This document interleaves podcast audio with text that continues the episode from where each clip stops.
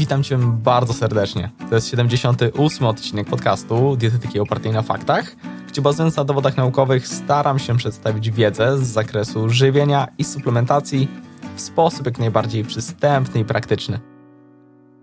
Nadchodzi nowy rok 2022. Natomiast jak co roku, bo tu się nic nie zmieniło, nadchodzi również okres postanowień noworocznych, zmian, ustalania najróżniejszych planów czy celów tym również celów powiązanych z szeroko pojętą dietetyką, np. celów sylwetkowych, sportowych czy zdrowotnych.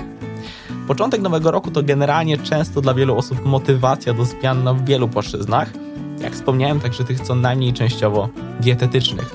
Niestety jednak prawda jest taka, że nierzadko, mówiąc wprost, nie udaje się, nie wychodzi. Dlaczego i co zrobić by się udało?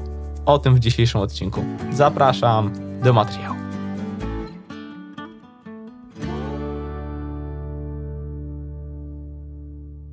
Warto na wstępie podkreślić, że mimo wszystko 1 stycznia, tak jak każdy inny dzień w roku, to świetny dzień na wprowadzenie zmian.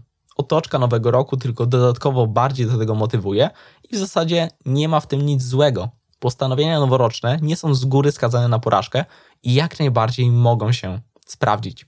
Problem nie leży w dacie, a w podejściu.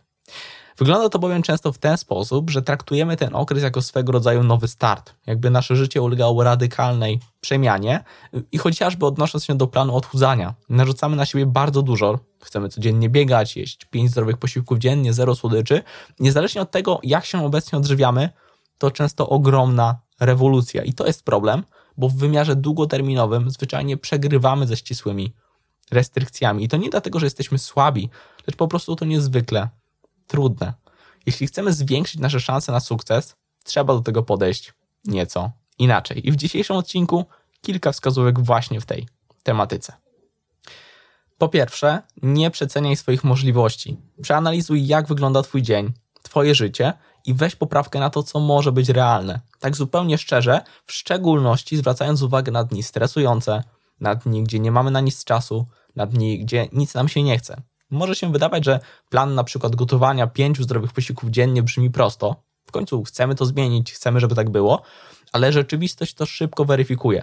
Niekiedy już w przeciągu kilku pierwszych dni, gdzie pewnego razu wrócimy głodni, źli i zmęczeni z pracy, czy wpadniemy w wir goniących nas terminów, zacznie brakować czasu, chęci i motywacji. Nasz mózg nie lubi zmian. Trzeba o tym wiedzieć. Każda zmiana nawyku na nowy nawyk pochłania mnóstwo energii i mimo, że coś może się wydawać błahe i łatwe do wdrożenia, wcale takie być nie musi.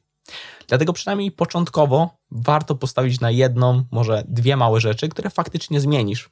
Może ci się wydawać, że wciąż twoja dieta czy kwestia aktywności nie wygląda idealnie, ale po kolei skup się na tym, co uznasz za najważniejsze i dopiero gdy wejdzie ci to w nawyk, próbuj z kolejnymi. To naprawdę długofalowo skuteczniejsze, a o to w tym wszystkim chodzi.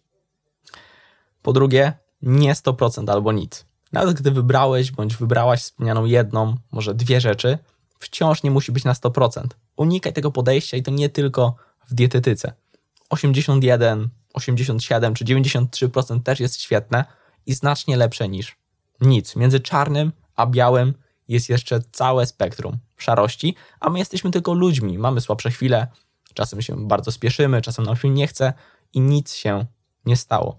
Jeśli na przykład po kilkunastu dniach zgodnych z planem dziś coś nie wyszło, nic się nie stało. Jutro wróć do postanowień i będzie wszystko w porządku. Czasem ciężko walczyć z takim schematem.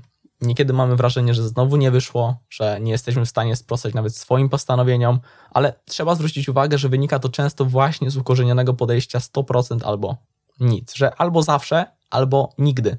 To też często dotyka innych dziedzin życia i może je utrudniać, więc warto się nad tym pochylić. Po trzecie, dieta dostosowana do ciebie. Podczas chociażby odchudzania trzeba uświadomić sobie bardzo ważną rzecz.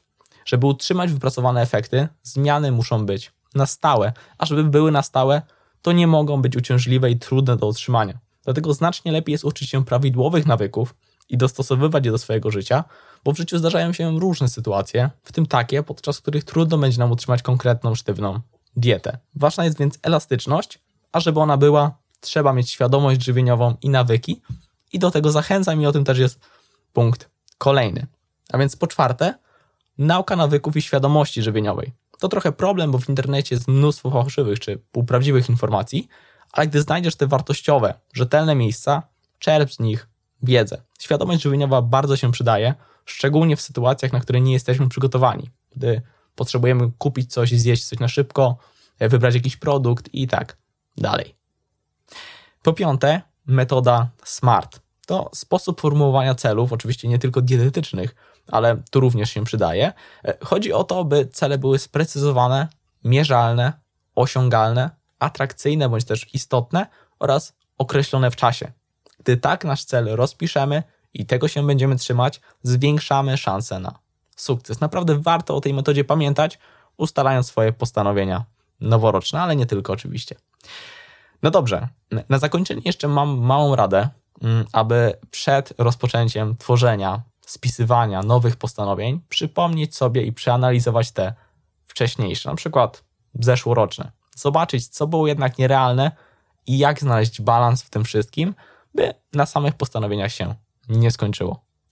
To już tyle ode mnie.